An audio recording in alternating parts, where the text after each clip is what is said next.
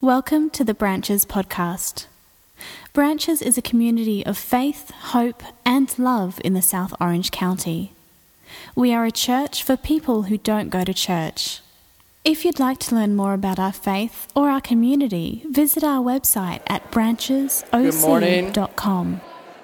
You sound much quieter today because only half of you are here, because the other half are still trying to park.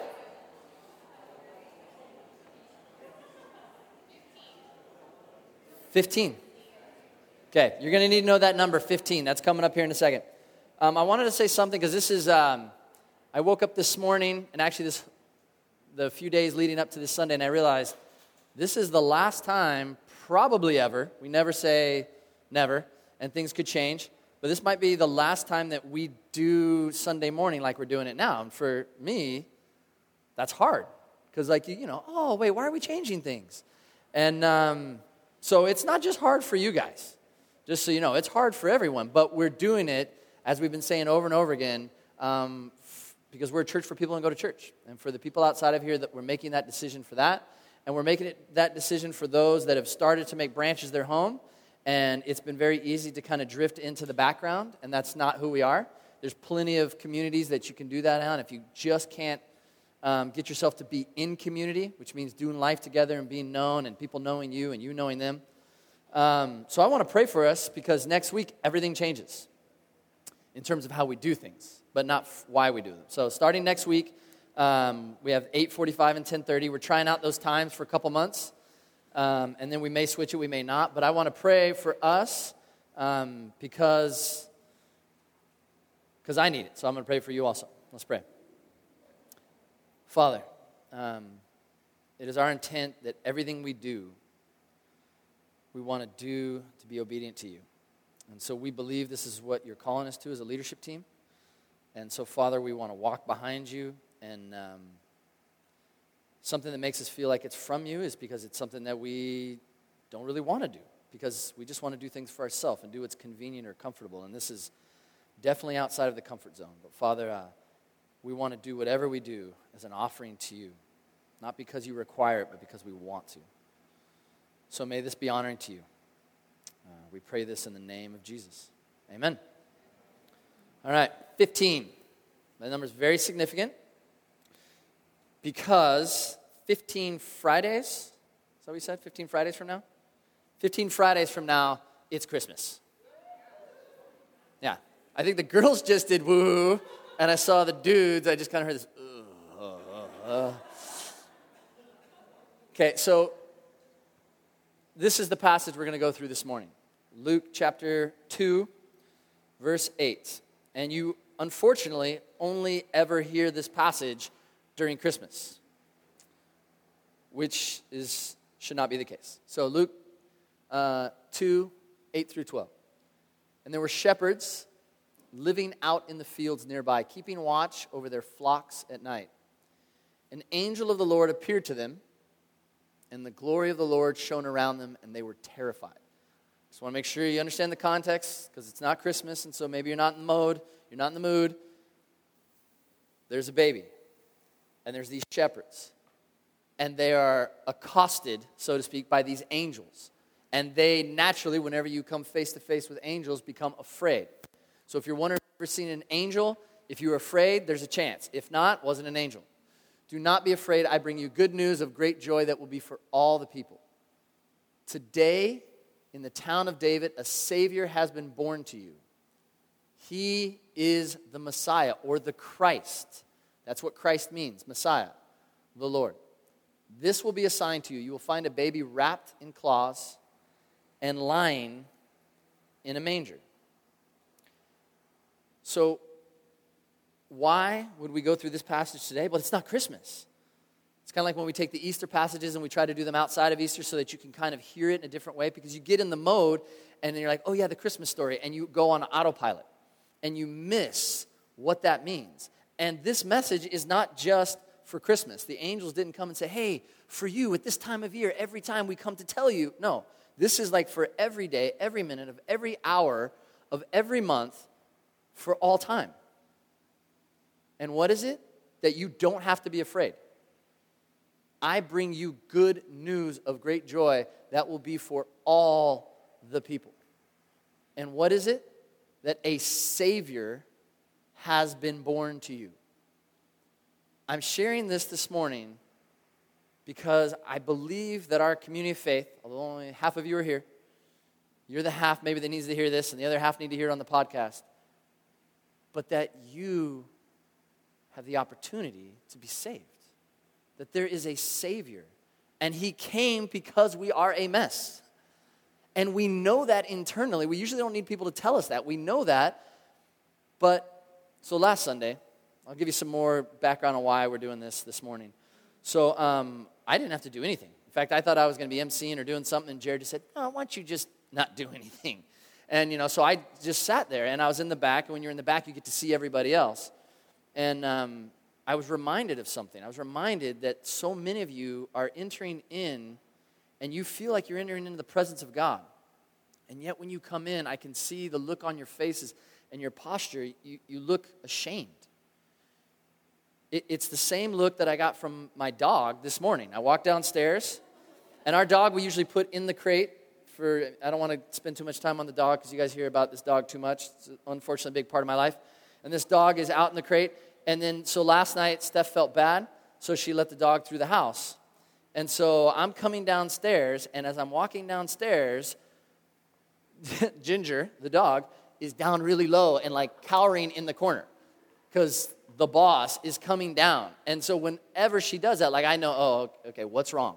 So I immediately go into the garage, to see what she shredded up, or to see what things she pulled off the counter, or but she knows. She knows when she's doing something she's not supposed to do. She's a dog. She's only one year old. But yet when she crosses the line, like she knows. And the reality is, as a community of faith, and we, we try to be as transparent as possible, we mess up all the time. And this is not a secret, and this is not a mystery, and we need to place it out before and become face to face with that reality. Why? Because then we can come before God and really look at this and have joy. To know this is good news of great joy that will be for all people, that a Savior has been born to us, for us, because we needed that. My dog needs a Savior. I need a Savior. Now, we're not going into animal theology here, okay? I'm trying to push that to the side, but I'm trying to make that connection for you because when I come in on Sundays, sometimes I can see people and it's that look like I don't belong, I shouldn't be here. Or, what's God think of me? In fact, that's what keeps so many people from coming here. You need to know that, that so many of our friends and family that don't come to church, they don't come not because they don't want Christ, it's because they feel like, what's he going to think about me? That's one of the major things that gets in the way. They feel like God is not for them, but He's against them. And what do I have to do? I don't want to be face to face with that reality that I've fallen short. The word sin is one of those words we throw around, and I want to make sure we hit that before we move on here. Because if you hear anything this morning, I want you to hear this that God came to save us, not to condemn us. That is clear all through Scripture. In fact, that's always my problem. Anyone that ever communicates from up front here, it's not that we don't have enough to say, it's what am I going to keep out? What am I going to cut out? That's what it usually is. And there's so much scripture, there's so much life experience, there's so much that reiterates this, but I had to shrink it down. And so when I shrink it down, I want you to hear this from Romans 8. There is therefore now no condemnation for those who are in Christ. And when you hear this right here, when the angels came up, they said, Don't be afraid. Because when God shows up, oh no, what I do wrong, do not be afraid. I bring you good news of great joy that will be for all the people. I was going to highlight and capitalize that, but I felt like I didn't want to mess with the Word of God, so I didn't do it. So I didn't do it this time. But all, it's for all of us. And the reality is, to bring that even more home and to make that more real, we all know that we are surrounded. If you don't know this, I'll let you know. You are surrounded by people that right now are probably still high. You are surrounded by people that last night got so wasted that they still smell of alcohol. This is for them also. There are people right now that are in the midst of having an affair. Or there are people that have had an affair and they still can't forgive themselves.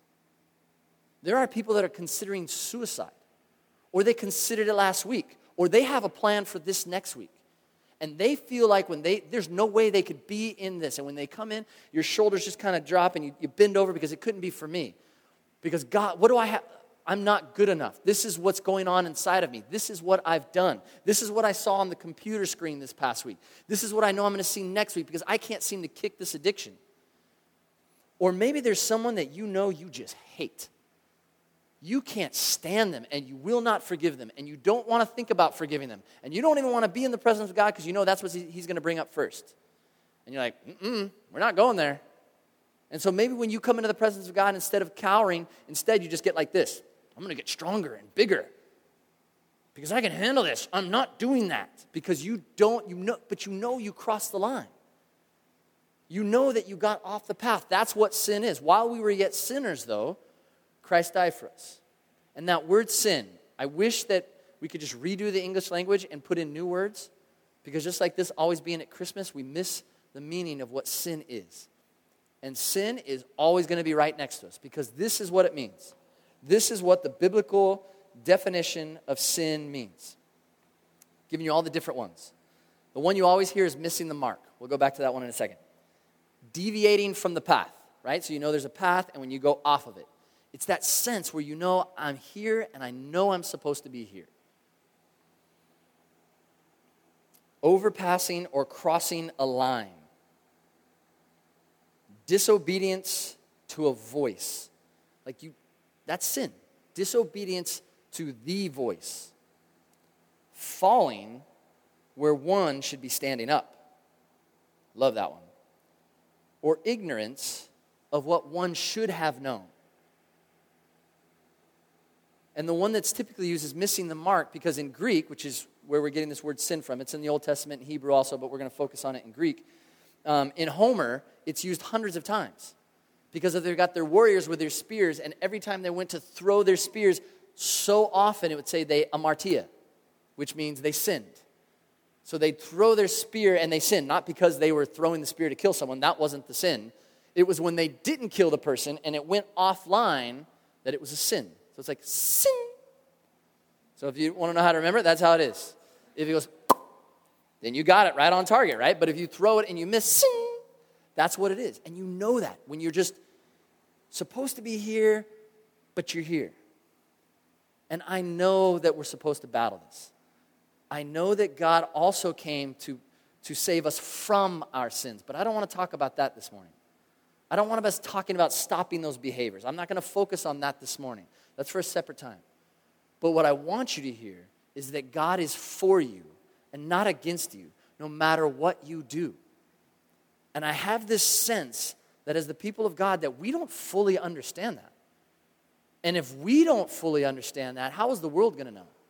If you don't fully understand that God is for you and He doesn't keep a checklist and He doesn't cross His arms and give you that look all the time, if you don't know that, how is the world going to know that from you? Or another way to say is you're way too hard on yourselves because you don't know how God is. And I want us to look at how God defines Himself. And he has to do it over and over again because it's almost like we don't believe him. So I want us to look at Hebrews chapter 2. We're going to look at Hebrews. Then we're going to take a little side tour into Luke because Hebrew takes us there. And then we'll finish with another passage in Hebrews. So I keep looking over here because we sometimes have a screen there. But we don't because I was the one that wanted to move it because I just feel so bad that you don't have that view and it just kind of kills me. So we're going to give it a shot. So, anyways, Hebrews 2. The writer of Hebrews is, is talking about Jesus, trying to communicate. And so he says this For this reason, he had to be made like his brothers and sisters in every way, in order that he might become a merciful and faithful high priest in service to God. Okay, notice it says, For this reason, he had to. What do you mean you had to? Like, think about that. Like, must, should, it has to happen. Jesus had to be made like his brothers and sisters, like humanity. Why? Going back to Luke chapter 2, he said, A Savior has been born to you for all people. And the method of salvation is that he had to become like us in every way. Let that sink in for a second. In every way, God was made like you. Now, Jesus did not sin. We know that. But in everything else, he was like us. You woke up this morning, your knees hurt. The dude was like 32 years old. He walked everywhere. He had sandals. He did not have Nikes with nice little cushions. He woke up and he probably had sore knees. He knew what it was to be hungry. He knew what it was to have cousins and uncles and brothers and sisters. He knew what it was to have annoying people in his life. He knew what it was like to be human. Do you know that? And yet he went through all of that on purpose. He had to. Why? And that he might make atonement for the sins of the people, because he himself suffered when he was tempted. He is able to help those who are being tempted. I know it doesn't seem likely, but it's straight out the truth that Jesus was tempted with everything that you've been tempted with. He knew what it was to be human. That's a big deal. Because when we walk in like my dog, so to speak, and we just feel like, God, no, he's not going to understand, like, or there's no way I could even make eye contact with him. You know, when someone's gone through something you've gone through, it changes everything. When someone has lost a child, or when someone gets cancer, or when someone has a kid going to junior high for the first day, you go find someone else that's been through it. And they look at you and they nod and they go, Yeah, I know. And then you guys have this immediate connection. God has that connection with you. He knows. The Son of God knows what it is to be tempted in every way. So why go through all this? That he might make atonement for the sins of the people. Now, that word you can I, I could have used and used different um, translations and there's different words that are used but i want to use that word atonement and it appears somewhere else in that very same form in greek it won't look like that in english but it comes in another form just like that and i want to talk about what atonement for the sins really means okay so what we're going to do is we're going to go to luke and uh, let's go to luke right now we're going to go to luke chapter 18 and um, it starts in verse 9, so if you want to follow along in your Bibles, um, Luke 18, 9. Um, do we even pass out Bibles? Did I even say that? If you need a Bible, just raise your hand and an usher in the back will bring you one. So, because um, we want you to be able to look at the Bible. If you don't have one, steal ours, make it yours, and then it's not stealing because we told you to take it. So, this is where we're going to get to. But Jesus shares this story, and in this parable, as he's trying to describe how the kingdom of God works, how He views us, how God views us, He shares this. He says, To some of the people here who were confident of their own righteousness and looked down on everyone else, Jesus told this parable. He said that two men went up to the temple, which is the church. It's where everybody came. They would have synagogues where everyone would locally meet, but the temple was like the big daddy church for all of Israel. And so he said that two people came up to the temple. And one of them um, thought he was all that. And the other one did not think that way. The one that thought he was all that was a Pharisee, and he stood by himself, and this is what he prayed. He said, God, I thank you that I'm not like other people. I'm not like robbers or evildoers or adulterers or even like this tax collector, because the guy that came in all humbled and broken, the guy that was cowering, I guess, maybe, but it was visible.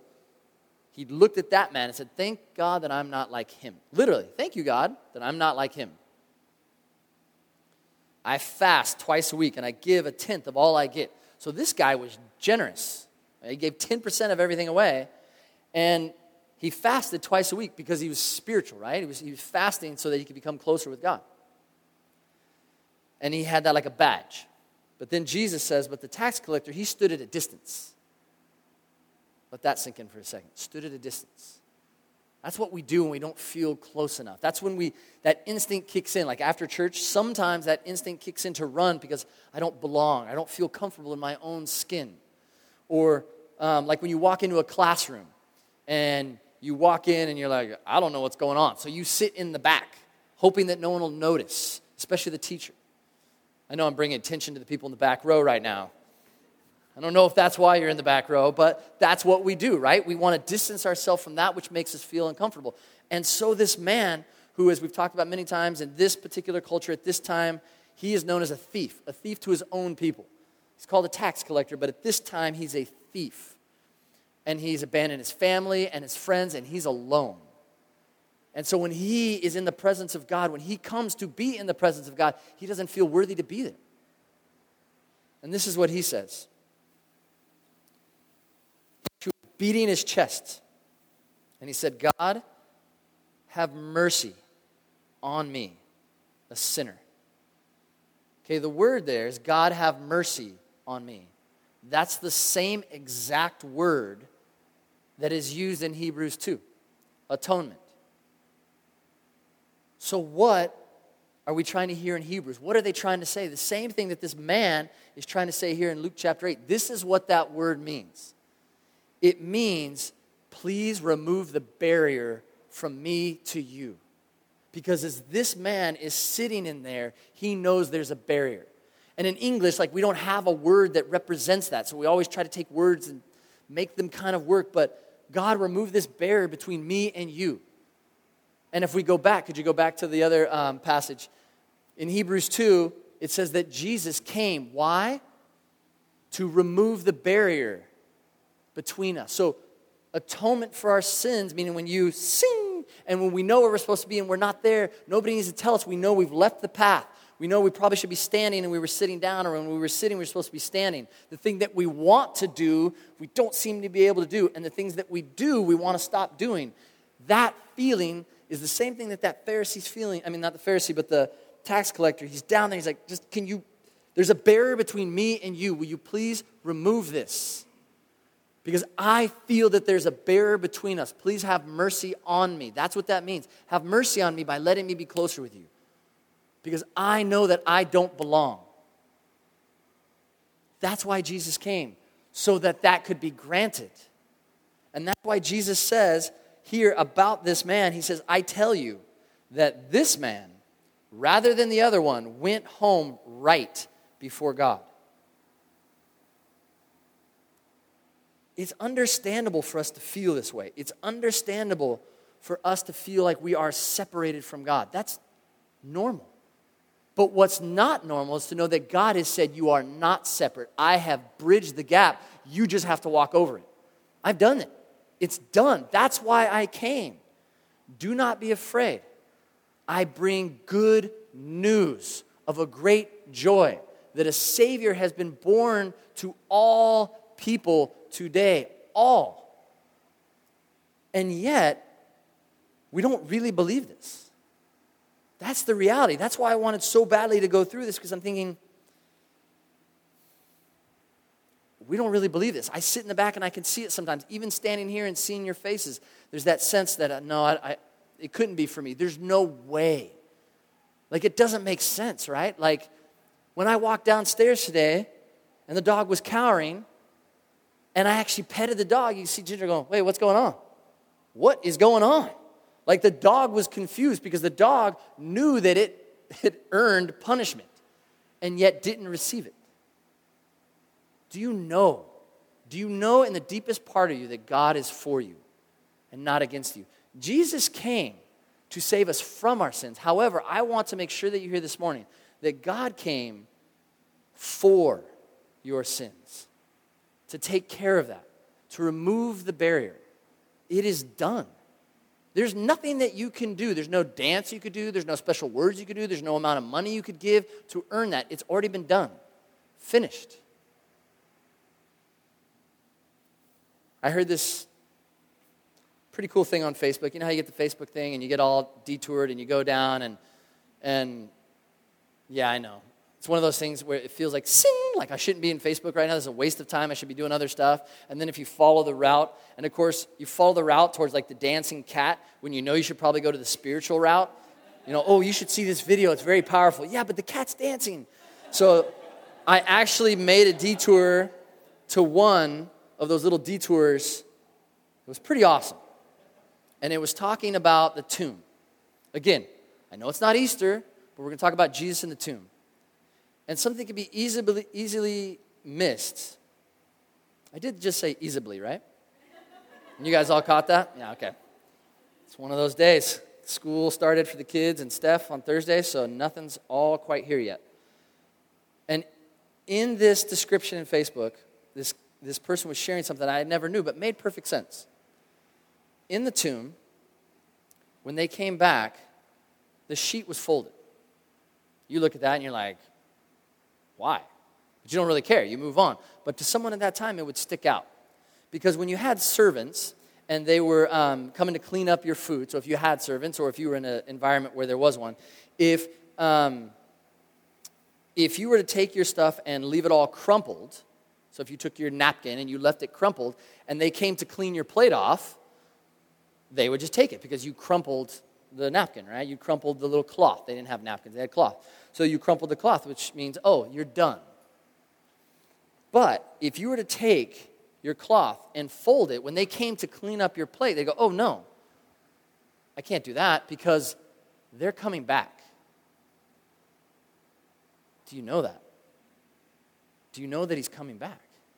And do you know he's coming back because we belong to him? Because he's created that lack of a barrier. You're with him now. You have permission to be in the presence of God now. You don't have to walk in with your, your shoulders slumped. You can walk in confidently. Hebrews goes on to say this in chapter 4 For we don't have a high priest who is unable to empathize, which means he understands with our weaknesses, but we have one who has been tempted in every way, just as we are yet he did not sin. So, let us then approach God's throne of grace with confidence. I want to make sure I repeat that because if you don't hear anything, I want you to hear this. Let us then approach God's throne of grace with confidence so that we may receive mercy and find grace to help us in our time of need. So I want to invite the worship team up because I'm, they're going to lead us in, in prayer. And they put music to those prayers, and you're welcome to sing along with them, or you're welcome to just sit and absorb it. And uh, the music is going to go a little longer this morning than usual on purpose to give us more time to sit before God and to hear His voice. To hear His voice telling you that He came for your sins, that He is for you and not against you. And we don't believe that until we hear it from Him. So there's nothing that I'm going to say that's going to get that across. I could go through the hundreds of scriptures that back that up. I could give example after example in life that God has given evidence of this. But there's nothing that's going to replace you being face to face with Him. And I want you to know that you can leave justified, that you can come with confidence to the throne of God and not in fear. That you can know that God wants you to come near, and that's why He came. That's why Jesus came. Think about it. Did He really have to come? Hebrews is saying this is why He came, and He had to come, and this is why He had to come like this. And so during this worship, typically we'll give you guys the opportunity to stand. Um, it seems more appropriate for this morning to say, let's start sitting. If anytime you want to stand, of course. But let's start sitting. Let's imagine that, that tax collector, that thief, that thief just like me, who's just sitting before God. And maybe you can hear Jesus behind you talking to somebody else and saying, seeing that person, they're going to leave justified because I came with good news of a great joy for all people. I came to save them from them going off the path. Let me pray for us. Father God, my words, I'm realizing they fall short in my own head to what this means. So, Father, we surrender to you, to your Holy Spirit. And we ask that you would speak to us.